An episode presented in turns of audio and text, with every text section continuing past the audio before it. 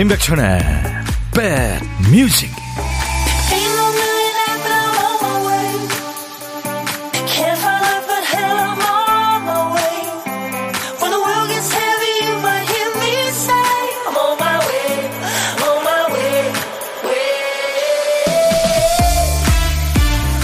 안녕하세요. 2월 28일 수요일에 인사드립니다. 임백천의 백뮤직 DJ 천입니다.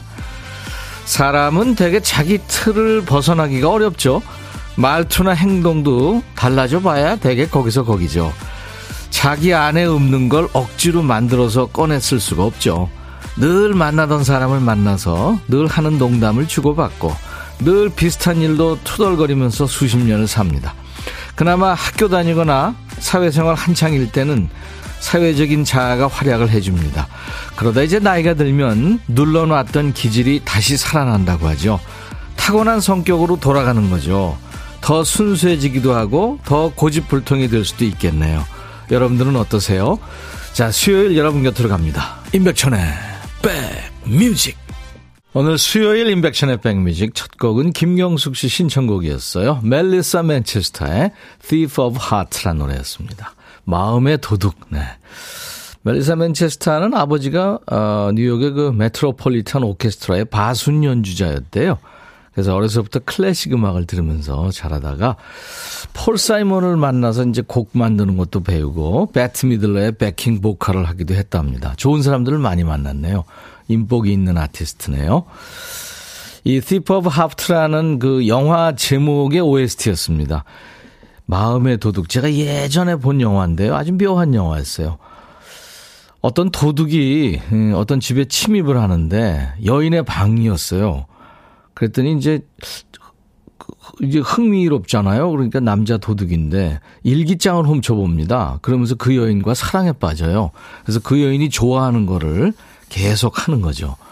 그러니까 이제 그 내용에 내 마음을 훔쳤어요. 내가 좋아하는 모든 것을 어떻게 알았나요? 네, 그런 가사가 있습니다. 한번 나중에 찾아보세요. 2088님, 오늘도 부지런히 요가 마치고 와서 라디오 켜고 백디 목소리 듣네요. 행복한 두 시간 되겠습니다. 아유, 열심히 제가 배달하겠습니다. 이영희 씨 오늘 처음 오셨네요. 새싹, 녹색, 네, 새싹이 붙어 있어요. 안녕하세요. 백천님 하셨네요. 영희 씨 환영합니다. 1276님은 오랜만이에요. 간만에 점심 먹고 걷기 하면서 들어왔어요. 바람이 아직 차갑네요. 오, 근데 7468님은 날씨가 포근해서 앞문, 창문 활짝 열어놓고 일합니다. 어유 감기 조심하셔야 됩니다. 김미영 씨, 점심 한가득 먹고 포만감에 마음도 여유롭게 인사합니다. 하셨네요. 좀 이따 이제 졸리겠는데요. 김효정 씨는 울산은 2주 만에 햇빛이 나왔네요. 기분 좋게 morning 빨래하고 백디와 음악 점심하려고 뛰어왔어요. 송윤숙 씨, 천디 대학생 오빠 같아요. 영하게 의상을 입으셨네요. 감사합니다. 젤리푸딩님은, 어, 안녕하세요. 하트 잘 받았어요. 반사 하트 하셨네요. 제가 늘 시작하면서 여러분들한테 하트 3, 4종 세트를 보내고 합니다. 자, 오늘도 어, 여러분들이 주인인 프로입니다. 인백션의 백뮤직 마음껏 이용하세요. 듣고 싶은 노래, 하고 싶은 얘기 다 보내세요. 1부 끝곡으로 어떤 곡이 좋을까요? 딴딴따단딴 55분 선곡 정보 참여 기다립니다. 노래 선곡되시면 선물로 커피 두 잔도 받아요. 고독한 식객 참여 기다립니다. 점심 혼자 드시는 분, 혼자 드실 예정인 분, 지금 미리 어디서 뭐 먹어야 하고 문자 주세요. 점심 못 먹어요 하는 분도 좋습니다. 전화로 사는 얘기 잠깐 나누고요. DJ 천이가 후식을 어, 전화 끝나자마자 바로 쏘겠습니다. 커피 두 잔과 디저트 케이크 세트입니다. 자, 오늘도 문자 샵 1061, 짧은 문자 50원, 긴 문자 사진 전송 100원, 콩은 무료입니다. 유튜브로도 보실 수 있어요. 광고입니다. 야 라고 해도 돼 내 거라고 해도 돼 우리 둘만 아는 애칭이 필요해 어 혹시 임백천 라디오의 팬분들은 뭐라고 부르나요? 백그라운드님들? 백그라운드야 백그라운드야. 야 말고 오늘부터 내 거 해. 어, 백그라운드야? 네. 정말로 불리하네요. 어, 그렇구나. 아, 재밌네. 이 노래 많은 사랑을 받았던 노래죠. 플라워의 Endless였습니다. 콩고기님이 아이디 이쁘네요. 콩고기님이 이 노래 청했어요. 플라워의 우리 고유진 씨 목소리가 참 이쁘네요. 심성이 참 고운 남자죠. 지금 뭐 40대 중반이 넘었는데 얼마 전에 저희 스튜디오에 왔었잖아요. 근데 아직도 그냥 뭐 20대 같더라고요. 아유. 이은하 씨군요. 오우, 이름이 가수 이름이네요. 방학 마무리 겸 아이들하고 놀이공원 다녀왔는데요. 4시간 줄 서서 놀이기구 하나 탔어요. 덕분에 오늘 제 다리가 삐그덕거리네요. 아유, 고생하셨네요. 8540님, 백디 시골집에서 돼지 키우는데요. 새벽에 새끼 9마리를 낳았대요. 너무 행복합니다. 와, 9마리요. 글쎄, 그렇게들 많이 난, 그, 개가 새끼 한 네다섯 마리 낳은 거는 봤는데, 돼지는 그렇게 많이 낳는 모양이구나. 아유, 이쁘겠다. 새끼 돼지들. 표은경 씨 아들이 곧 고등학교 입학이라 교복 수선 맡겨두고 커피 한 잔의 여유를 가져봅니다. 회사 쉬는 날이라 좋아요. 아이들 거 뭐 이렇게 준비하는 거 참 부모 입장에서는 음, 좋죠. 8578님, 늘 찐찐한 방송에 감사드려요. 김태훈, 김생진, 김진배, 모범 기사님들 파이팅 하셨네요. 아, 멋지십니다. 서로 이렇게 안부들 전하고 그러시겠네요. 3200님은 성남 시내버스 250번 승무원 여러분 2월달 마, 마지막 이틀 동안 사고 없고 민원 없이 즐거운 마음으로 안전거리 잘 유지하면서 끝까지 안전운행 하시기 바랍니다 하셨네요. 와 멋지십니다. 이렇게 서로 챙겨주고 그러시는군요. 조혜영 씨, 떡볶이 기다리며 백뮤직 들어요. 엘베 앞에서 기다리는데 꼬르륵 소리가 들릴 정도로 배가 고프네요. 백디 식사했어요? 하셨는데. 몇 번 말씀드렸죠? 저희 팀은 KBS 구내식당에서 짬밥 먹고 올라옵니다. 2시까지 버텨야 되니까요. 6778님, 안녕하세요. 손이 바쁜 직업이라 듣기만 해요. 사실 오늘도 듣기만 하려고 했는데 너무너무 힘들어서 몰래 보냅니다. 회사에 온풍기가 고장났는데 며칠째 고쳐주질 않아요. 밖이 더 따뜻해요. 인미, 연화, 지연, 얘들아, 춥지? 그래도 월급 생각하면서 화이팅 하자. 아유, 추우시군요. 옷 따뜻하게 입으셔야 될 텐데. 제가 도넛 세트를 보내드릴 테니까 나눠 드시기 바랍니다.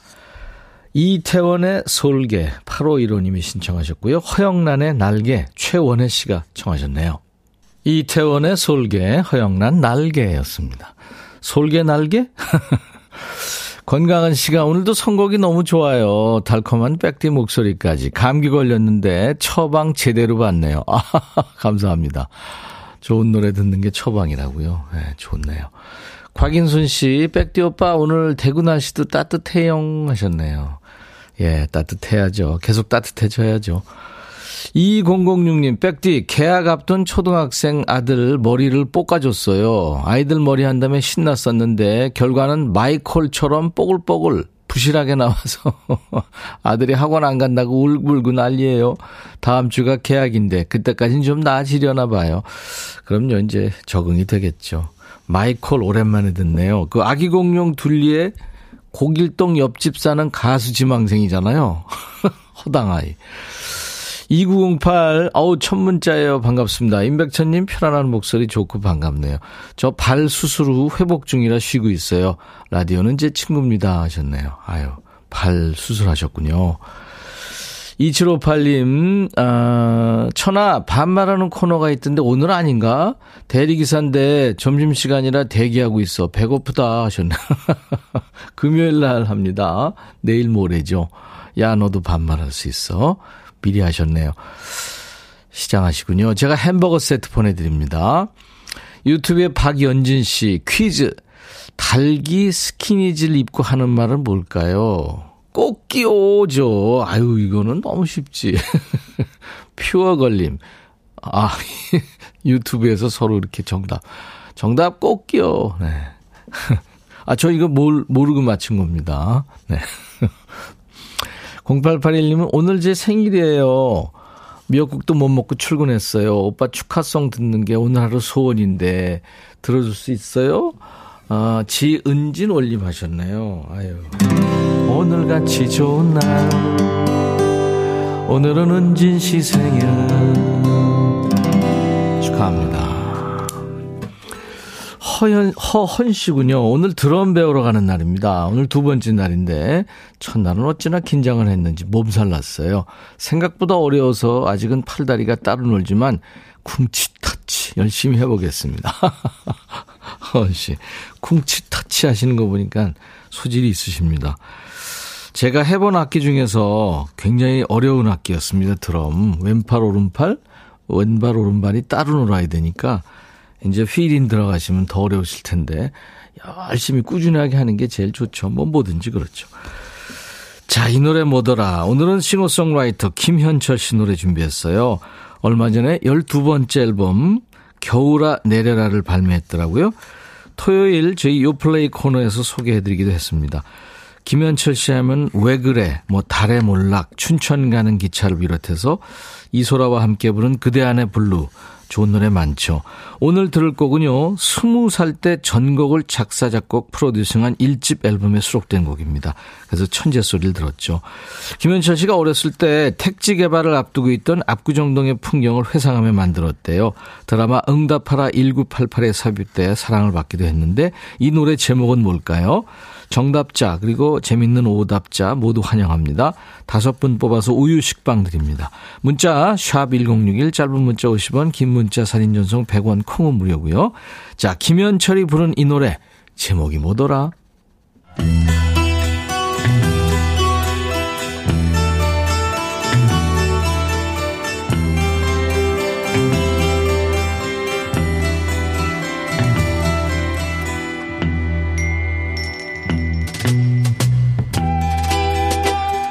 노래 속에 인생이 있고 우정이 있고 사랑이 있다.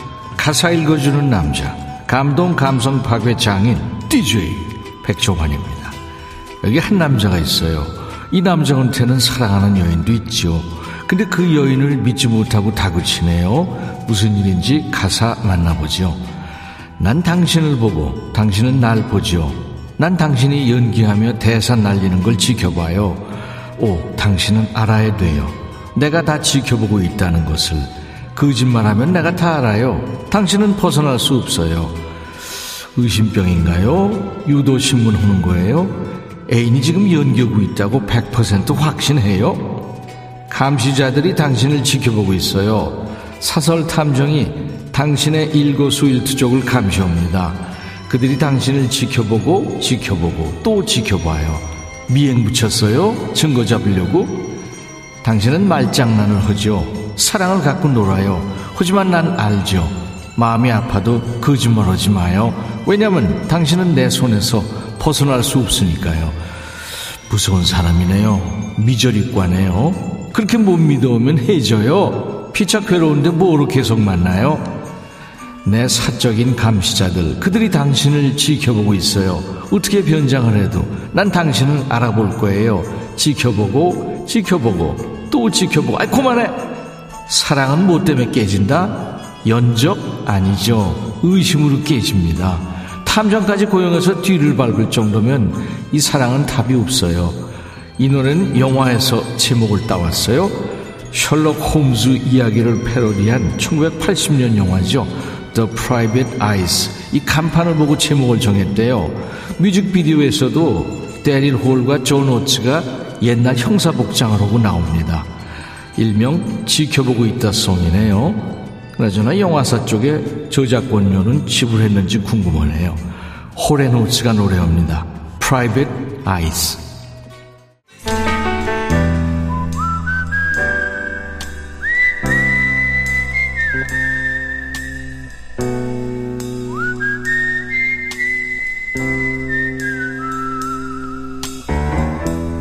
내가 이곳을 자주 찾는 이유는 여기에 오면 뭔가 맛있는 일이 생길 것 같은 기대 때문이지. 어제 식객님은 경남 거창에 계셨죠. 김은주 식객님 지금 듣고 계실까요? 그 설탕을 안 사용하는 한과나 오란다를 만들어서 직접 판매한다고 하셨죠. 엄마는 제품 담당, 아들은 온라인 판매 담당. 앞으로도 사업 번창하시길 바라고요. 자, 오늘 식객님은 어떤 분이실지 만납니다. 2277님, 저요, 저요. 삼식이님은 지금 점심 약속 있으시대서 혼점 예정입니다. 안녕하세요. 안녕하세요. 반갑습니다. 예, 네. 어디 계세요? 대구인데요. 대구입니까? 예, 아. 맞습니다. 그럼 우리 저 어제 만났던 신현희 씨도 대구라 그랬는데. 어, 대구 아가씨, 네. 본인 아가씨 소개. 아니고 아줌마인데요. 아니, 아니, 신현희 씨가요. 저기, 아, 아. 네. 본인 소개해 주세요. 대구에서 쌀집을 운영하고 있는 박계령입니다. 박혜령 씨 반갑습니다. 예, 네. 쌀집이요. 예, 예. 네. 장사 잘 되세요? 아, 요즘에 많이 어려워요. 아, 그렇군요. 예, 예. 거기 위치는 어떻게 되는데요? 위치는 동구 쪽인데요. 동구 예, 시장입니까? 예, 시장 안에 속해 있는데 네. 시장이 많이 어려워요. 지금. 아, 재래시장이군요. 예, 예. 이름, 시장 이름이 뭐예요? 송라시장 쌀집이거든요. 송라시장. 예, 예. 재래시장, 아, 그 명절 때는 어땠어요? 명절도 큰 시장으로 주로 많이 가시니까 손님이 음. 거의 없어요. 그렇군요. 네. 아유, 잘 되셔야 될 텐데. 근데 삼식이님은 왜 오늘 약속 있으시대요? 예, 오늘 거래처 약속이 있어가지고. 음, 그러셨군요. 예, 네. 박계령 씨가 삼식이라고 표현하셨는데, 예. 아, 이제 댁에서 한 끼도 안, 그러니까 이제 주부가 밥을 준비 안 해도 되는 분을 이제 영식님이라고 그러잖아요. 예, 그렇죠. 그죠. 그 다음에 한 끼 먹는 분을 일식씨, 예, 그 다음에 이식군, 예. 그 다음에 이제 삼식이가 되는 거죠. 한 5시기 정도 될걸요. 예? 5시기. 간식 먹고 중간에. 와. 뭐 이렇게 많이 드신대요? 힘을 많이 쓰시나요? 힘요. 네. 그냥 뭐, 활동량이 많아요. 네. 예, 2088님, 요즘 쌀집 보기 드물던데 대구에서 운영하시네요. 예, 예. 깡통 로봇님도 식객님 혼밥한다고 화나신 거 아니죠? 그랬는데 혼점을 어떤 걸로 진짜 드시려고 그래요? 그냥 뭐, 라면. 라면. 예. 그 시장이면 뭐 국수도 있고 뭐, 뭐 많을 거 아니에요? 여기는 좀 있잖아요. 그 시장이 많이 죽어가지고. 어, 그래요? 예, 이게 음. 먹을거리도 많이 없고. 네. 예, 그래요. 그러면 그 쌀집에서는 쌀만 파세요? 쌀도 팔고 이제 옥수수 차, 네. 재래식 뻥튀기 있잖아요. 예, 예. 뻥 하는 거. 예, 그거도 하고 직접. 오, 그리고요. 음. 그냥 참기름, 꿀 이런 거 팔아요. 참기름도 만드세요? 참기름 직접 만들지는 안 하고. 네. 예, 예. 음, 그렇군요. 음. 어, 양설란 씨가 식객 언니, 저희도 참기름집 하는데 장사가 예전만큼 안 돼요. 하셨고. 예, 많이 어려워요. 음. 예, 그렇군요. 정윤석 씨, 왔다마, 사투리 구수하네, 예. 김현순 씨, 대구 사투리 음. 귀여워요. 애교가 있어요. 하셨고. 6986님, 여기, 여기 있어요. 삼식이 우리 남편. 심관자 씨도 우야둥둥, 예. 우야둥둥 장사가 잘 돼야 할 낀데 하셨고. 아, 예, 네. 감사합니다. 김보미 씨, 쌀가마 들리면 많이 드셔야 됨. 쌀 한 가마에 80kg인가요, 요즘도? 그렇죠. 예. 음. 그거 혹시 남편이 들어요, 삼식 씨가? 삼식 씨요? 네. 아니요. 요새는 다 20kg씩 이렇게 나오니까. 아, 나눠서 예. 나오니까. 예, 그러네요. 예, 예. 저는 20kg 간신히 드는데. 밥을 많이 주셔야 되겠네요. 되도록이면 일식시 하려고 그러는데. 네. 자, 오늘 저, 어, 예. 박계령 씨 예, 예. 전화 연결돼서 반가웠어요. 예, 예, 감사합니다. 네. 예, 식사 맛있게 하시고요. 예, 예. 제가 커피 두 잔과 디저트 케이크 세트를 드릴 테니까 음. 예. 삼식 씨하고 같이 드시면 좋겠네요. 아, 예, 알겠습니다. 네. 오늘 뭐 특별히 누구한테 할 마디 아, 하시려면 예. 네. 저희 친정아버지가 네. 지금 많이 아프신데요. 아이고.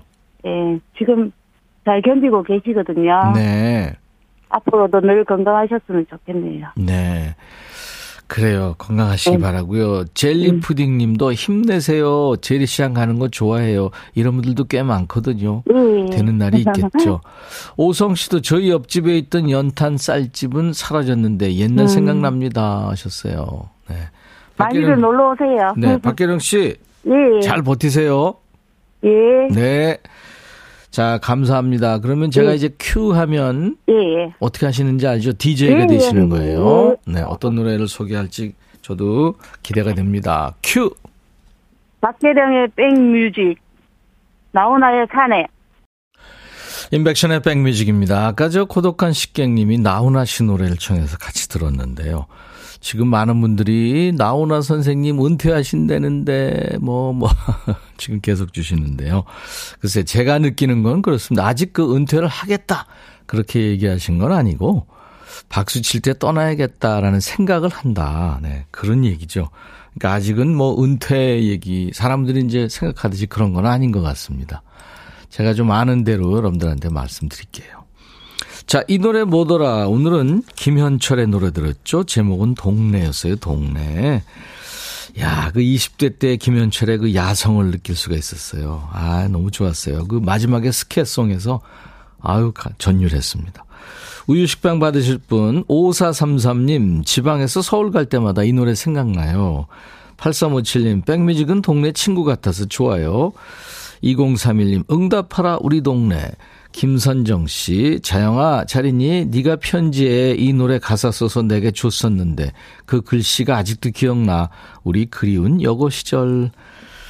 그리고 오답자는 오늘 한 분입니다. 박진경. 동생네, 동생네 너무 멀어요. 서울에서 광주. 장거리예요. 하셨네요. 네. 그럼 더 반갑겠죠? 가끔 보면. 그래서 이분들께 우유식빵 드리고요. 이제 우리 백그라운드님들이 전해주시는 딴딴따단딴 55분 선곡 정보를 네. 발표하죠. 9566님 축하합니다. 데이식스의 행복했던 날들이었다가 오늘 뽑혔네요. 백디, 지난주에 안구가 찢어져서 봉합수술을 받았는데 오늘 드디어 실밥을 뽑았어요. 눈 감으면 눈꺼풀이 찌르르, 눈을 뜨면 눈물이 또르르, 계속 우울했는데 눈도 마음도 너무너무 가벼워졌어요. 행복합니다. 데이식스 행복했던 날들이었다. 들려주세요 하셨네요. 아유 고생하셨네요.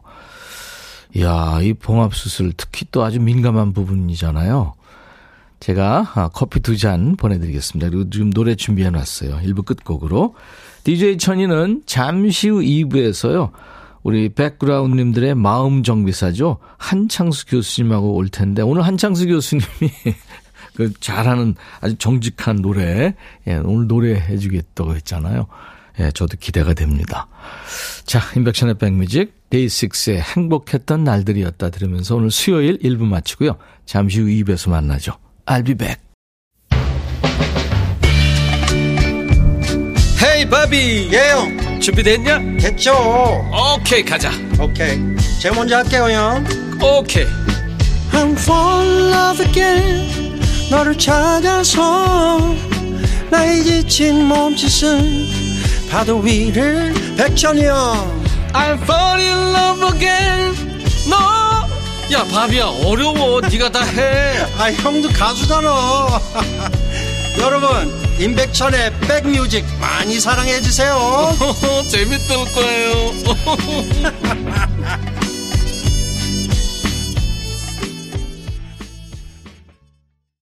지구촌 최장수 밴드죠. 네, 시카고의 Hard to Say I Am Sorry였어요. 오늘 2부 임백천의 백뮤직 첫 곡이었습니다.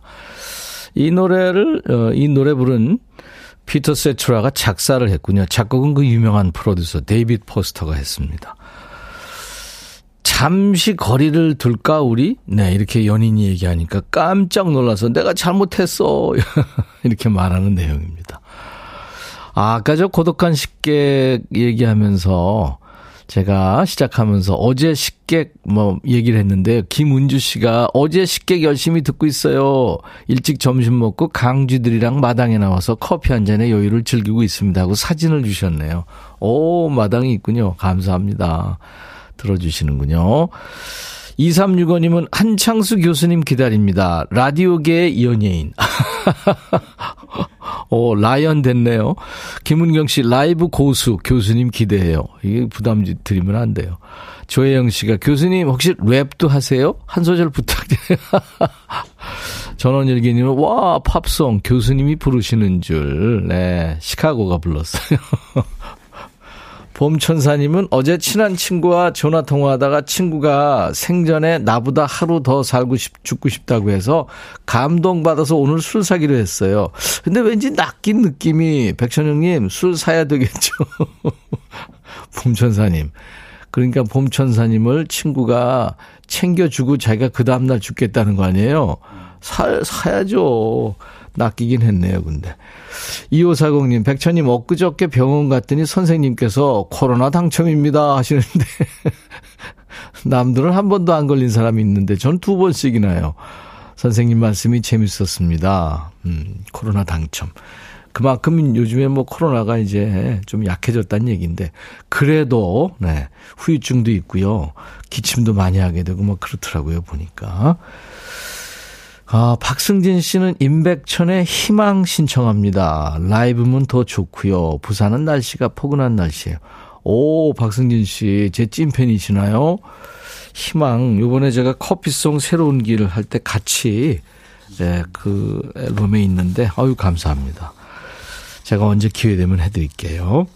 자, 노래하는 정신의학과 교수 마음정 교사 한창수 교수님 만나는 수리수리 마음수리 수요일 2부 시작합니다. 실시간 상담 사연 받고 있어요. 걱정 고민거리 있는 분들 사연 주세요. 가족 친구한테 못한 얘기도 좋고요. 익명도 보장합니다. 문자 샵 1061 짧은 문자 50원 긴 문자 사진 전송 100원 콩은 무료고요. 유튜브 가족들 댓글 참여하시고 오신 김에 구독 좋아요 공유 알림 설정하시면 좋죠. 자 우리 백그라운드님들께 드리는 선물 안내하고요. 한창수 교수님 모셔야죠. 한인바이오에서 관절 튼튼 뼈 튼튼 전관보, 창원 H&B에서 내 몸속 에너지 비트젠 포르테, 80년 전통 미국 프리미엄 브랜드 레스토닉 침대에서 아르망디 매트리스, 소파 제조 장인 유운조 소파에서 반려견 매트, 원형덕 의성 흑마늘 영농조합법인에서 흑마늘 진액, 모바일 쿠폰, 아메리카노 햄버거 세트, 치킨 콜라 세트, 피자 콜라 세트, 도넛 세트, 우유 식빵이 준비되어 있고요. 저희 이제 3월 어, 멀지 않았는데요. 3월 특집 준비하고 있습니다. 우리 스튜디오에 백그라운드님들을 초대해요. 날짜는 3월 첫 주부터 셋째 주까지 3주 동안 목요일에 만납니다. 나오시는 분들은 밴드 음악 좋아하시는 분들 지금 신청하세요. 사랑과 평화, 또 이정선, 정훈이, 정미조 씨. 저희 백뮤직 홈페이지에 선물방이나 지금 문자로 신청하시면 좋겠습니다. 잠시 광고예요. 너의 마음에 들려줄 노래에 나를 지금 찾아주길 바래. 속삭이고 싶어 꼭 들려주고 싶어. 매우 매우 지금처럼 baby. 아무것도 내게 필요 없어. 네가 있어주면 it's so fine 속삭이고 싶어 꼭 들려주고 싶어. 매일 매일 지금처럼 baby. 블록버스터 레이디오 임백천의 백뮤직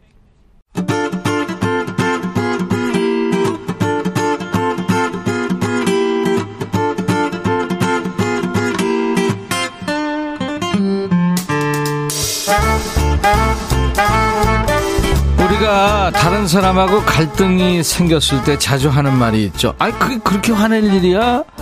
이거 화날 만한 상황 맞아요? 이런 말이요. 아니, 저녁 먹고 온다고 미리 말 안 해줬다고 온갖 짜증내는데 이게 화낼 일이야? 친구 부인 앞으로 맛있는 반찬 몰아줬다고 며칠 때 말도 안 하는데 이거 화낼 일이야? 아이들이 다퉈서 혼냈더니 자기 편 안 들어줬다고 난리 난리 그게 그렇게 상처받을 일이야? 사람마다 다 달라서 헛갈리는 마음을 읽어드립니다. 백뮤직의 마음 정비소 수리수리 마음수리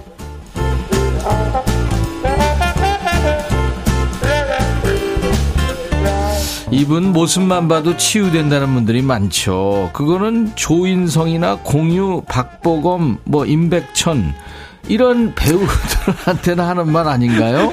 백뮤직의 마음정비사 고려대학교 구로병원 정신건강의학과의 한창수 교수님 어서 오세요. 안녕하세요. 마음정비사입니다. 임백천 들어가니까 왜 웃으셨어요? 그게 비웃을 일인가요 이게? 아니에요. 아까 조인성, 뭐 박보검 이런 얘기 하셔서. 예, 예, 예. 저도 양심이 있지. 아니, 예. 아, 제 라이벌들이에요. 네. 아니, 어떤 분이 아까 네. 랩도 되나요? 한 소절 해주세요. 근데 랩 됩니다. 여러분들, 랩 됩니다. 우리 한창수 교수님. 아이, 그 랩이 될 일이 있나요? 제 후배가 원래 그 병원에 있는 후배가 이렇게 잘하는 노래가 하나 있어요. 그 저기 그 조피디 노래 있잖아요. 친구요. 친구요. 예. 인순이하고 하는 거. 그거 뒷부분 좀 잠깐 해볼까요? 진짜요? 뭐, 그 정도는 할 수 있죠. 해보세요. 그거 듣는 분들이 다 편곡해서 들으시면 되니까. 해보세요. 이젠 뭘 하더라도 그때와 같을 순 없으리요. 이젠 바쁘더라도 우리의 추억을 기억해줘, 친구여.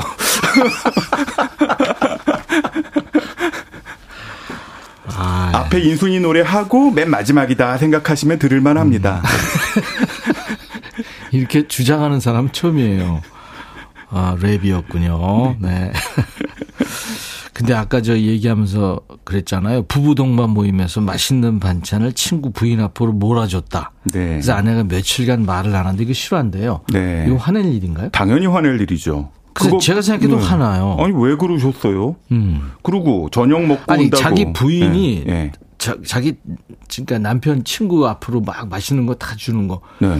나는 그거는 화는 안 낼 것 같은. 그것도 화날 일이죠. 화날 일인가요? 네.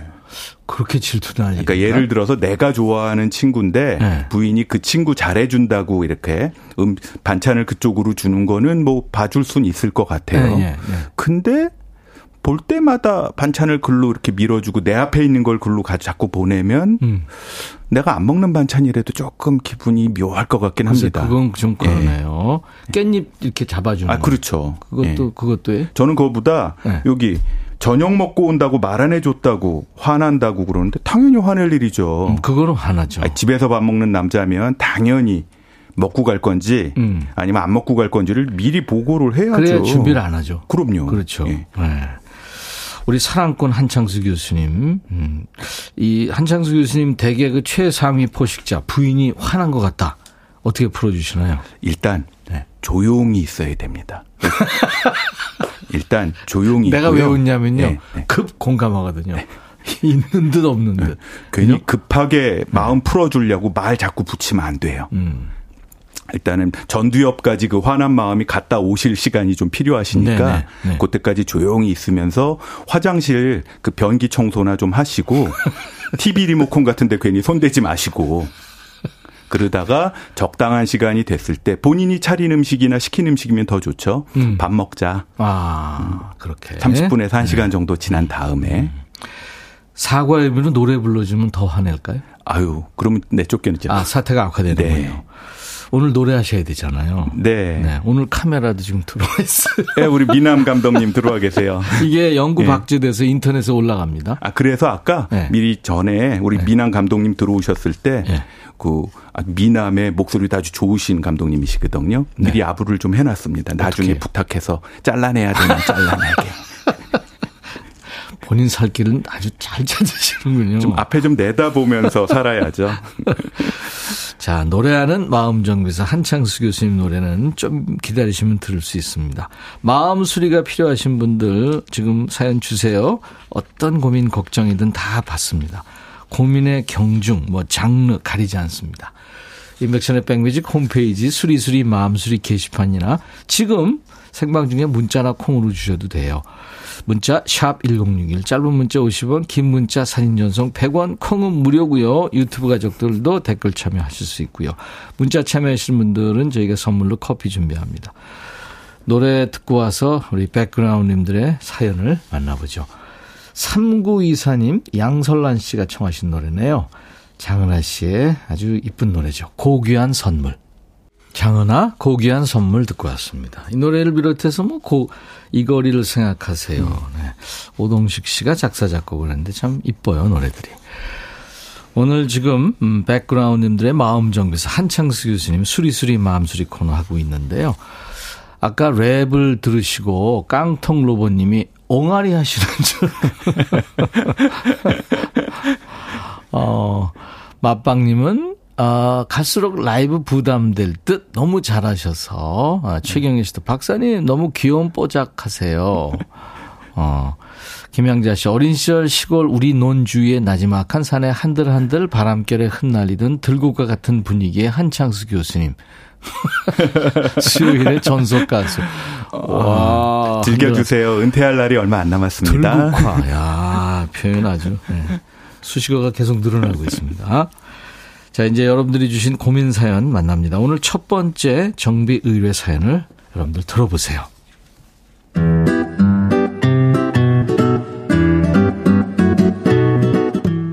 엊그제 남편 때문에 정말 속상한 일이 있었어요. 차에 기름이 없어서 셀프 주유소에 들렀죠. 주말이라 대기 차량이 많더라고요. 저는 제 차 주유구 쪽 기계에 줄 서 있는데 직원이 반대쪽 주유기로 안내해 주는 거예요. 어쩔 수 없이 갔죠. 셀프 주유소 가보셨죠? 선택할 게 많잖아요. 주유할 기름 종류를 선택하세요. 원하시는 결제 방법을 선택하세요. 그런데 주유기 노즐은 짧고 그 줄을 주유구에 가져가려고 손잡이를 꽉 잡았다가 아, 그만 아우 아이, 점원이 뛰어왔을 때는 이미 제 바지에 기름이 묻어 있었죠. 눈에도 튄 것 같아 세수하고 왔더니 아이들은 엄마 없어졌다고 울고 불고 정말 정신이 하나도 없는 상황에서 주유를 마쳤는데 남편한테 바로 전화가 옵니다. 이거 뭐야? 왜 주유소에서 카드가 두 번 긁혀? 처음에 주유대다 만 개 7,000원, 나중에 그은 게 3만원, 두 번 긁혔거든요. 자기야, 내가 가서 얘기할게. 그런데 저를 본 남편의 첫마디가, 아우, 너 대체 뭐하고 다니니? 사정을 얘기했더니, 아우, 너 다음부터 셀프 주유하지 마. 이게 뭐냐? 아니, 말을 이렇게밖에 못하나요? 괜찮아? 안 놀랬어? 이 한마디면 되는데, 그게 그리 힘든 걸까요? 문제는 남편의 그런 한마디 한마디에 제가 상처받는다는 걸 남편이 모른다는 겁니다. 따뜻한 말 한마디 할 줄 모르는 이 남자를 어떻게 고치면 좋을까요? 공감 100% 하시는 분들 많겠는데 특히 여성분들. 네. 저희들이 웃어서 미안한데 지금 심각한데. 네. 사실 말 한마디 참 중요하죠. 첫 마디가 중요하죠. 그죠? 맞습니다. 네. 처음에 네. 무슨 단어를 쓰느냐가 음. 그 이후에 1 시간, 2 시간을 결정하죠. 그렇죠. 이게 부인이 이제 조금 서툴러서 셀프 주유소 해보셨어요? 셀프 주유소 당연히. 예, 저도 네, 많이 네. 해보는데 네. 종류 선택하고 방법 선택하고 뭐 하여튼 여러 가지 하고 본인이 또 이제 거기서 비닐장갑 끼고 음. 이제 네. 카드 놓고 누르고 한 다음에 이제 주유까지 해고 뭐. 정신 없잖아요. 그게 뭐가 복잡하다 그래? 그건 아니죠. 그렇죠. 복잡하죠. 이게 안 복잡하더라도 네. 그렇게 얘기하면 안 되죠. 그렇죠. 네. 그저 좀 기다렸다가 주유소 주유구 쪽으로 차를 댔어야지. 음. 등, 등질이 급해가지고. 음. 그 부정적인 말을 해서는 안 되죠, 사실. 제가 30대 초반, 그러니까 결혼한 지 얼마 안 돼서 애들 깐난쟁이 때 네. 이런 식으로 얘기를 했었던 것 같아요. 젊었을 때 누구나 그럴 수 있죠. 그러니까 요새 같으면 그렇게 얘기 못 하죠. 요새 같으면 누, 눈에 안 괜찮아. 저는 그런 음. 적도 있어요. 전화 왔어요? 음. 어, 지금 놀라지 마. 차 사고가 났거든? 음. 그러는 거예요. 네. 그래서 내가 아, 안 다쳤어? 어. 좀 뭐 정확하게 지금 저 안전지대로 옮긴 거야? 이렇게 물어봤어야 되는데. 에이. 아니면 차도 사고 나고 이렇게 된 거예요. 정말로요? 그래서 생을 마감할 뻔했죠. 아유, 큰일 날 뻔하셨네. 네네. 사실은 부인이 다치면 얼마나 남편이 불편한데요. 아니, 그것도 얘기하실 수 있는 거지만. 본심 나온 거예요? 아니, 뭐, 그냥 현실을 말씀드린 겁니다. 첫 마디가 이게 젊을 때는 아마 음. 이게 아기들이 어리니까 이분은 이제 본인도 젊으니까 근데 사실은 이렇게 부인한테 미안한 일이거든요. 정신없을 때 시어머니 심부름 집안일을 아이 키우는 거와 음. 더불어서 부인한테 다 맡겨놓은 상태인데 사실은 미안하죠. 어, 내가 갔어야 되는데 미안해. 라는 얘기부터 했으면 100점. 그렇죠.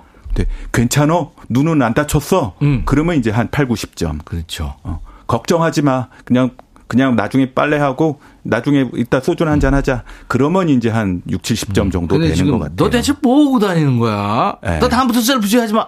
이거는 빵점이죠. 빵점이 아니라 오, 그 시험 탈락하고 다음 날부터 네. 다른 가족하고 아니 죄송합니다. 네. 그럴 수도 있어요. 예. 아, 이게 계속 반복하면 젊은 남자니까 그래 너도 어린 남자니까 내가 이해하지 계속 그러면 여자 입장에서는 내가 어쩌다가 저런 놈이랑 사나 하는 생각도 하게 될 수가 있어요. 놈까지 가는 거예요? 아, 제가 어떤 어느 남자라고 그랬지 않나요? 네, 알겠습니다. 근데 예. 5, 60대 네. 남자들 중에 네. 그 그러니까 이 상담하러 오는 사람도 있습니까? 상 이런 이런 느낌에 이게 5, 60대까지 이런 게 남아 있으면 아 내가 원래 성질이 좀 급해서 음. 이게 좀 편하게 그냥 얘기하려다 보니까 화를 자꾸 내요라고 얘기하는데 60대가 넘어서 오면 이제 치매 검사를 종종 합니다. 아, 그래요? 감정 컨트롤이 안 된다는 얘기는 뇌 기능이 떨어진다는 어, 얘기거든요. 어, 근데 이제 5, 60대 중년기 때는 본인 스트레스 때문에 음. 제일 만만한 사람, 대개는 그게 부인들인 경우가 많잖아요. 근데 이제 남자 편을 들자는 게 아니고 이제 부인이 그렇게 이제 됐을 때에 음. 남자들이 화, 욱하고 화를 내는 게 네. 본인 편을 안 들어주고 네. 본인이 듣고 싶은 얘기를 안 해주고 이제 그렇게 하는 게 걱정돼서 그러는 것도 있거든요. 아니에요. 그거 해석기 돌려보면 아, 나도 바쁜데 또 전화했어. 뭔 일이야? 라는 게 해석기 번역본일 수 있거든요. 아이, 안 되겠다. 들켰네. 본심이 아유. 자꾸 나오시죠? 어떻게 고쳐야 돼요? 저랑 따로 커피 한 잔 마시면서 한 30분 대화 좀 나눠보시죠. 알겠습니다. 김미숙 씨가 내가 어떻게 고쳐야 돼요? 했더니 못 고쳐요. 아시잖아요. 사람은 고쳐서 못 쓴. 8818님 공감입니다. 맨날 상처받아요. 음. 어, 김리노 씨는 어렸을 때 부모님이 그렇게 대하셔서 그런 거 아닐까요? 어, 이거 굉장히 그, 그 역사적으로 또 그쵸. 내려가네요. 박은주 씨는 저희 남편인 줄. 이, 이혜연 씨가 위로와 공감은 백디한테 받으세요. 아, 저도 욱합니다. 엉뚱한 상상님, 에브리바디, 버려! 네. 젊을 때 그러다가 나이 먹고 정신 차리면 음. 내가 잘 보여야 될 사람은 역시 한 명밖에 없구나라는 생각을 하면 훨씬 낮을 거예요. 음. 전원일기님이 얼굴이 박보검, 공유, 현빈 아니면 와이프한테 모두 친절합시다. 음. 아니, 가장 잊지 말아야 될 게 어떤 상황이 벌어져도 이 교통사고가 났을 수도 있고 애가 다칠 수도 있잖아요. 그렇죠. 제일 중요한 건 부부는 한 편이어야 된다는 거예요. 음, 음. 너 때문이야. 아니면 얘 때문이야 하는 순간 갈등이 생기는 거거든요. 그렇죠. 이 결혼이라는 것 자체가 우리 한편 돼서 문제 해결하기로 옛날 안토니오 이노키랑 같이 싸우던 김일 선수처럼 태그 매치 둘이 한편 돼서 이 세상을 싸 향해서 살아가기로 결심한 분들이잖아요. 그렇죠. 이 상황에서 화내지 마시고 정 힘들면 바톤 타치. 음. 그러기 전에는 아픈 데 없어 힘들지 조금만 참어. 전우니까. 그럼요. 그죠? 네. 그렇게 해야 됩니다. 이윤희 씨가 교수님 말씀 듣는 것만 해도 힐링이 됩니다. 야 진짜 이거는 이제 심의가 네. 되신 거예요. 어, 이렇게 네? 말씀해 주시면 저도 힘이 막 납니다. 네. 강점잡 씨도 저도요 말 한마디에 만정이 뚝 떨어져요. 네, 우리 음. 남성분들 네, 잘 참고하시고요. 박영숙 씨도 죽을 때면 고칠래나 못 고쳐요.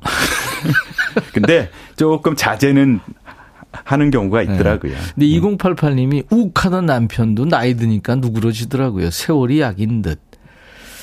근데 나이 먹는다고 누그러지지는 않습니다. 다 그렇지는 않습니다. 더 음. 꼬장꼬장해진 사람들이 있더라고요. 그런 분들은 되게 혼자 살고 계시더라고요. 음. 되게 그 식구들하고 조금 떨어져서 가끔 보면서 사시더라고요. 8891님이 분명히 내가 문자 안 했는데 우리 남자 얘기가 방송에서 나오네요. 깜놀. 한 남자가 여러분하고 사시는 모양입니다. 저희가 지금 문자 보내신 분들 선물로 주얼리 세트 이제 뽑아서 좀 드리겠습니다. 계속해서 고민 사연 어떤 고민이든 환영해요. 익명 보장해 드리고요. 문자 샵 1061 짧은 문자 50원 긴 문자 사진 연속 100원 콩은 무료 유튜브 가족들 댓글 참여하시고요. 자, 늘 여유 있고 느긋한 우리 한 교수님이 긴장하는 순서가 이제 됐네요. 노래하는 마음 정비사가 이제 돼야 됩니다. 노래 처방전이죠, 그야말로. 화장실 다녀오실 시간입니다. 아니에요. 볼륨을 높여야 될 시간입니다. 오늘은 어, 지정곡이에요. 네. 그죠? 네. 네.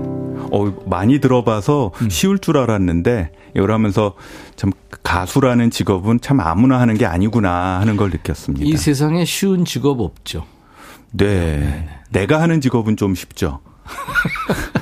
좀 우습게 보이고 네. 그렇지만 다른 사람들이 또 내 직업을 보면 그렇지 않죠. 그럴 것 같습니다. 네. 네. 여러분들이 중장년들은 다 아시는 노래예요.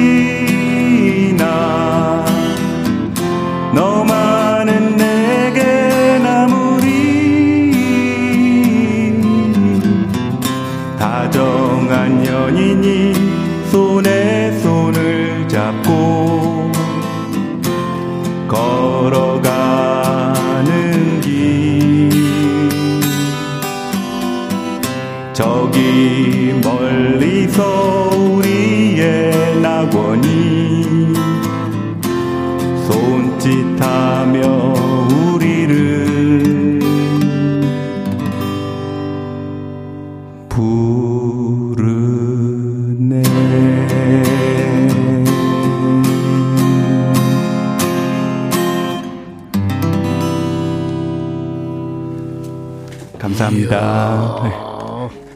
저구 계약을 하시죠. 아유, 감사합니다.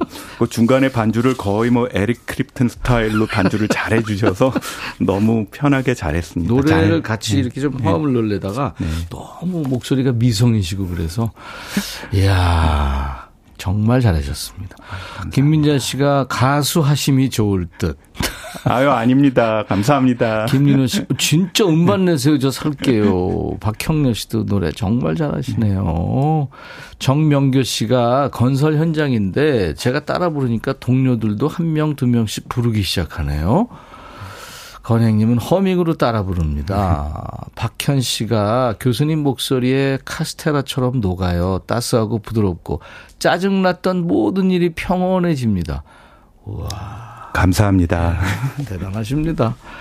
한창수 교수님의 음. 젊은 연인들이었어요. 이제 한창수 버전이 나왔네요. 자, 이번에 수리수리 맘수리 두 번째 정비 의뢰 사연. 이분도 역시 익명을 요청하셨는데요. 들어보세요.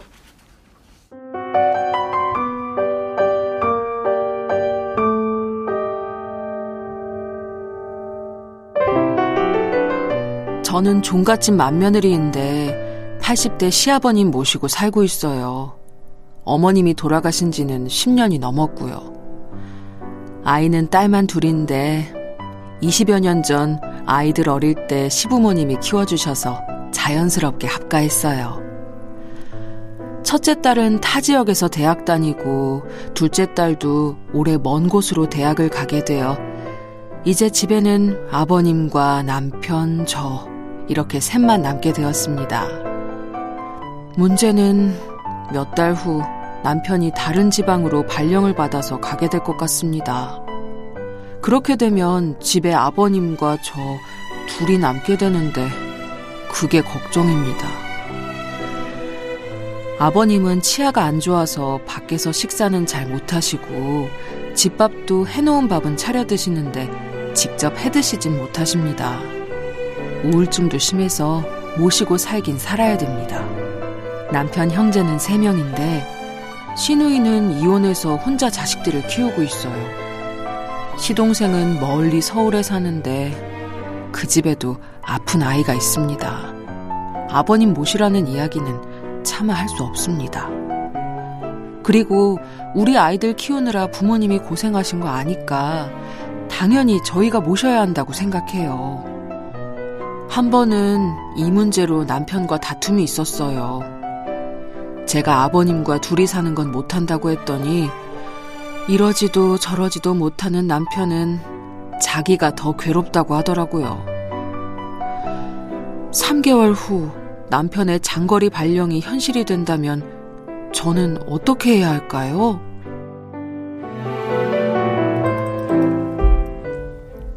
일단 김미숙 씨가 낭독하시는 분이 혹시 작가님이신가요 하셨는데 KBS의 성우입니다. 음. 네, 성우들이 지금 하는 거예요. 상황이 좀 복잡합니다. 정리를 해드리자면 다른 형제들은 피치 못할 사정이 있어서 지금 사연자 댁에서 이제 아버님을 모셔야 하는 상황인데 남편이 근데 직장 문제로 먼 곳으로 가게 된 거예요. 그러니까 며느리하고 80대 시아버지 두 분만 남게 되는 상황이 된 거예요. 이거 어떻게 해야죠? 그 현실적으로는 좋은 점도 있고 나쁜 점도 있어요. 보니까 좋은 점은 일단 80대 뭐, 뭐 아버님, 네. 남편, 정년 보장. 그러면 남은 이제 남은 직장 기간은 이제 길어야 3년에서 5년 사이 남았다는 예. 얘기인데. 예. 정년이 보장되는 직장 계속 다닌다는 거 보니까 아주 좋은 상황이죠. 네. 만약에 아버님이 따로 계시는 상황이라면 이 사모님은 아마 친구들한테 너는 전생에 무슨 복록을 쌓았길래 그렇지. 이렇게 따로 사느냐. 3대 어, 덕을. 그러니까요. 네, 네. 제 아는 분 중, 저한테 다니시던 분 중에는 그 퇴직하고서 베트남으로 정근 가신 분이 있었는데 음. 사모님이 불면증으로 약을 드시다가 괜찮아졌다고 약을 안 드세요. 근데 그런 상황이 될 수도 있는데 네. 이분 같은 경우는 이제 종갓집 맏며느리고 상황상 지금 본인이 이렇게 돌볼 수밖에 없는 그렇죠. 상황이 됐네요. 음. 이건 아마 우리 사모님들, 우리 백그라운드님께서도 의견이 참 많으실 것 같아요. 음, 음. 현실적으로는 뭐 일단은 살아야 되는 상황이네요. 유미수 씨가 남편의 네. 거처로 함께 옮기는 건 어떨까요? 저도 그 생각을 해봤는데, 음. 근데 그렇게 되면 지금 시아버님까지 같이 옮기는데 이 여인이 이 여성분께서 직장이 있으세요. 아 그렇죠. 네. 더군다나 아직 학교 다니는 학생들이 있으니까 학비도 조금 더 벌어야 되고 사실 주변에 이런 분들 되게 많아요. 백종희 씨는 어우 상황 어렵네요. 아버님과 남편이 같이 가면 안 될까요? 아, 그 직장이 있다니까. 여성분이 직장을 다녀야 되는 상황이래요. 그러니까 저 예. 아버님하고 남편만 가는 거죠. 아. 그러면 이건 조금 그럴 수도 남자들끼리 있죠. 예. 그렇게 가고 뭐 음. 그그 시구 지방에서는 뭐 저기 집안일을 해주시는 분을 그렇죠. 한번 모셔서 어. 아 그것도 현실적인 방법이네, 방법이. 음. 될수 있겠네요. 그리고 사모님이 주말에 좀 왔다 갔다 하고 음, 유지한 씨가 그쪽으로 이사 가야겠네요. 박영수 씨 우찌았을까? 이상문 씨 아우 어렵네요. 정정자 씨도 음. 걱정이 되네요. 근데 가만히 보면 이 글을 보내주신 사연자님은 네. 이 상황을 그냥 감내하기로 마음은 먹으신 것 같아요. 그쵸? 남, 편도 거기 가서 직장 다니는 건 어쩔 수 없는 상황인 거고 음. 나도 직장 다니면서 여기서 부모님을 모시는 상황인 거는 지금 어쩔 수 없는 상황인 것 같은데 음. 근데 보니까 이분이 얘기하신 건 이러지도 저러지도 못하는 남편이 더 괴롭다고 그러니까 뭐 어떻게 해? 그랬더니 나도 괴로워 아, 그렇지. 이렇게 음. 얘기한 남편에 대한 불만이 더 많으신 것 같다는 섭섭함이? 생각이 아. 들어요. 남편이 좀 글쎄 설득한다는 것보다 야 정말 힘들 텐데 네. 내가 많이 도와줄게 한번 그렇죠. 해보자. 내가 라든가. 최선을 다해 볼게. 아니면 네. 일하는 아주머니 좀 쓰자. 음. 뭐 이럴 수도 있고. 그렇죠. 사실은 제가 만약에 부인인데 남편이 지방 정근 가면서 나도 괴로워 이러고 가면 저는 속으로 네 아빠잖아. 라고 생각할 가능성이 사실은 되게 많아요. 그렇지. 예. 그 현실적이 맞죠. 예. 그러니까 어찌면 이 부인은 되게 받아들이기로 마음은 먹었는데 그거를 좀 이해해주고 좀 고맙다 그러고 우리 조금만 참자 한 3년만 참자 음. 아니면 한 5년만 견뎌 보자 아니면 아이들 중에 한두 명이라도 이제 학비가 좀 들 들어가면 음. 직장을 정리할 수도 그렇죠. 있으니까 주현실 씨도 두 분 다 직장에 다니신다면 남편이 본인 아버지 모시는 게 맞죠? 음, 라고 하셨고. 확실히 저도 남장가 봅니다 어. 이 옵션을 생각을 못했어요. 글쎄, 저도 예. 지금 여러분들 아이디어 주시니까, 네. 어, 그렇지. 그런 생각이 음. 들고요. 박지영 씨, 저희 엄마와 비슷한 상황이시네요. 저희 엄마와 할아버지 둘이서 2년간 지내셨는데 아빠가 집안일 도와주시는 도우미를 일주일에 세 번씩 불러주셨어요.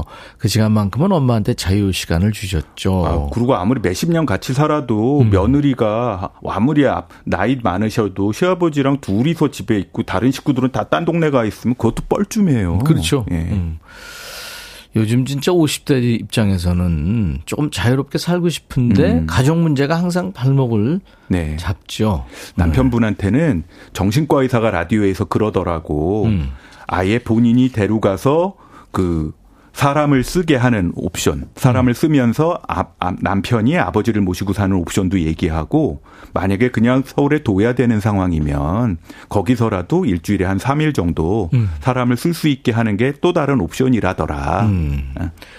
그리고 남편이 잘해줘야 된다더라. 지금 대부분 그런 얘기가 예. 많네요. 2979님도 남편분이 모시고 살아야 합니다. 자식이 편하고요. 그게 맞아요. 하셨네요. 아니 근데 여성분들 중에는 그건 또 남편한테 못 맡기는 사모님들이 많아요. 이분도 사연자도 그렇죠. 모성애가 있으시니까. 그래도 어. 이거는 내가 밥 차려줘야지 하는 생각도 하고 계신 것 같아서 음, 음. 참 훌륭하신 분이라는 생각이 듭니다. 그러네요. 네. 실시간 상담 사연 좀 받아보죠. 맛빵님이죠. 여친 생일이라 집에 초대해서 밥을 해줬는데 은근 엄마가 질투를 하세요. 제가 중간에서 어떻게 해야 돼요? 나중에 자기 네 집 있을 때 하세요. 왜 엄마 집 엄마 있는 집에서 이걸 불러다가 하세요. 당연히 이건 엄마가 파낼 일이지. 당연히 결혼하면 남편이 하는 이거 당연한데. 한 교수님. 네. 10대예요? 네 집이 10대였어요. 아니, 듣는 분이 편하게 이해하시라고. 네네. 저기, 이- 오해하지 마세요. 지명숙 씨, 저는 뭐든지 해야 할 일 있으면 빨리 해야 되는 성격인 반면에 남편은 모든 걸 미룹니다.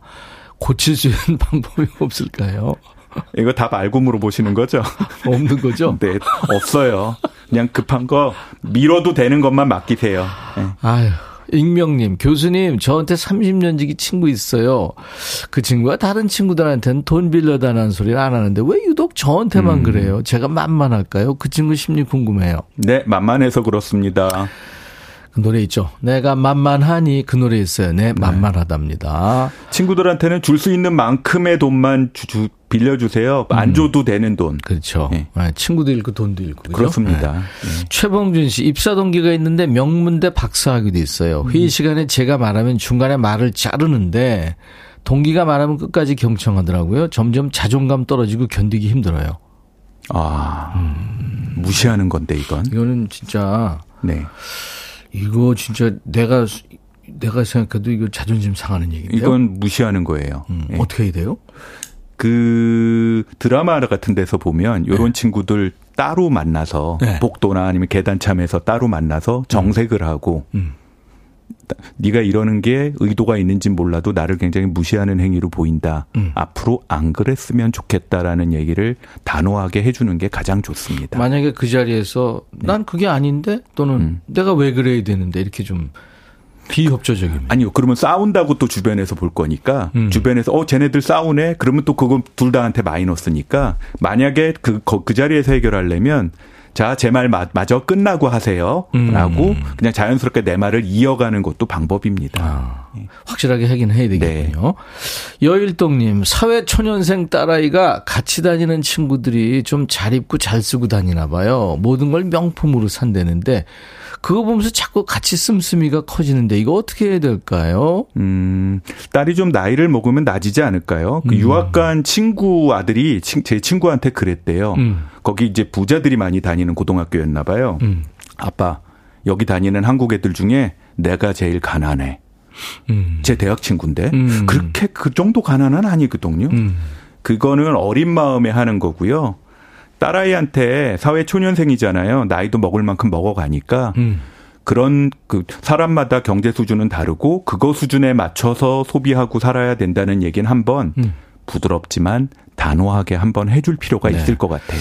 저도 이거는 100% 동감입니다. 네. 본인 취향이 있는 거고, 그럼요. 네, 본인 사정이 있는 거고, 음. 상황이 있는 거니까. 이러다 엄마 카드 네. 앵꼬 냅니다. 엄카 그렇죠. 네. 오님 교수님 남편과 아들 갈등에 누구 편을 들어야 할까요? 이건 case by case인가요? 뭐 저 저희 집의 경우는 자식과 남 엄마가 사, 뭐 갈등이 생기면 저는 네. 무조건 엄마 편 듭니다. 엄마 편이요? 예. 네. 야, 나 싸우지 마라. 니들이 음. 싸우면 나는 엄마 편을 들 수밖에 없다. 음. 저는 그런 얘기도 안 하고 엄마 네. 편 듭니다. 근데 저하고 싸우지 엄마하고 안 싸웁니다. 상식적으로 편을 들 일도 없어요. 아우 진짜. 4988 교수님 취준생 아들이 있는데 같이 시험 친 음. 여친만 합격해서 취업했어요. 그래서 아들이 불안해합니다. 어떻게 도와줘야 될까요? 도와줄 게 없죠, 뭐. 그냥 음. 이런 경우에 기다린다 그러다가 이제 입사 동기랑 또 커플 되는 경우들도 많고, 그거는 음. 뭐 사회가 그래요. 그냥 인생이 그런 거니까. 어차피 경쟁이죠. 네. 뭐. 그리고 뭐 더 좋은 여자친구 만날 가능성도 또 많이 있고요. 물론이죠. 이거는 엄마가 도와줄 게 아니고요. 본인이 겪고서 마음도 좀 아파보고 그러고서 성장을 할 일인 것 같아요. 그렇죠. 네. 그렇죠. 하정화 씨, 3월 초에 남편 모임으로 부부들끼리 중국 여행 가는데요. 유리 다리가 있는 협곡에 간대요. 너무 무서워서 걱정돼요, 미리. 다 음. 같이 가는데 거기만 안 갈 수도 없고. 교수님, 불안한 마음 어떡할까요? 상상을 해보세요. 그 유리 다리, 유, 그 그림이 떠 있는 사진을 보면서 음. 그 근처까지는 가세요. 가서 그냥 마음으로 한번 그려보시고 음. 거기 올라가지는 않겠다라고 음. 하세요. 그냥 니들끼리 네. 가세요. 네, 저는 네. 그 앞에서 사진만 찍어드릴게요라고 네. 생각하시면 됩니다. 단호하게 그렇게 하시기 네. 바랍니다. 그럼에도 불구하고 계속 떨리면 근처 근처 마음 정비소 가셔가지고 고럴 때 그 먹는 그 약간 진정시켜주는 약도 있어요. 음, 그런 음. 것도 먹는 경우가 도움이 되는 경우도 있어요. 아, 괜찮아. 우리가 잡을 테니까. 아유, 음. 괜찮아, 괜찮아, 괜찮아. 무서운 건 하지 마세요. 아, 그 사람을 네. 꼬집으시기 바랍니다. 네. 저도 안 타요. 그런 거. 네. 그런 거 안 갑니다. 저도 안 자, 이상분 씨 8515님이 신청하신 노래 조경수의 행복이라는 노래 들으면서 오늘 교수님 보내드리고요. 아까 사연 주신 분 제가 선물을 드리겠습니다. 어, 그리고 조경수의 노래 행복이란 깔아드리겠습니다. 오늘도 노래까지 감사합니다. 마음정비사였습니다. 최현주 씨가 듣다가 교수님 너무 웃겨서 글을 남겨요. 이제 개그까지 점령하시네요. 하셨는데. 우리 한창수 교수님 참 재밌죠. 진지한 면도 있고요. 네, 정확하고. 근데 한 교수님이 아까 앵꼬라고 그랬는데. 예, 바닥이 났다. 예, 그렇게 정정을 좀 하겠습니다. 내일은요, 임백천의 백뮤직 on stage가 있어요. 내일은 신촌 블루스의 on stage예요. 신촌 블루스의 전설, 기타리스트 엄인호 씨하고 최근에 싱어게인 3 프로에서 주목받은 화제 출연자죠. 신촌 블루스의 보컬 강성희 씨가 아, 나오셔서 라이브 선물해 주실 예정이에요. 내일도 기대, 기대해 주세요. 아이디 UFC 파이터님이 이예린의 포플러 나무 아래를 청하셨네요. 포플러 나무 아래. 이 노래 들으면서는 수요일 순서 마칩니다. 임백천의 백뮤직 내일 낮 12시에요. I'll be back.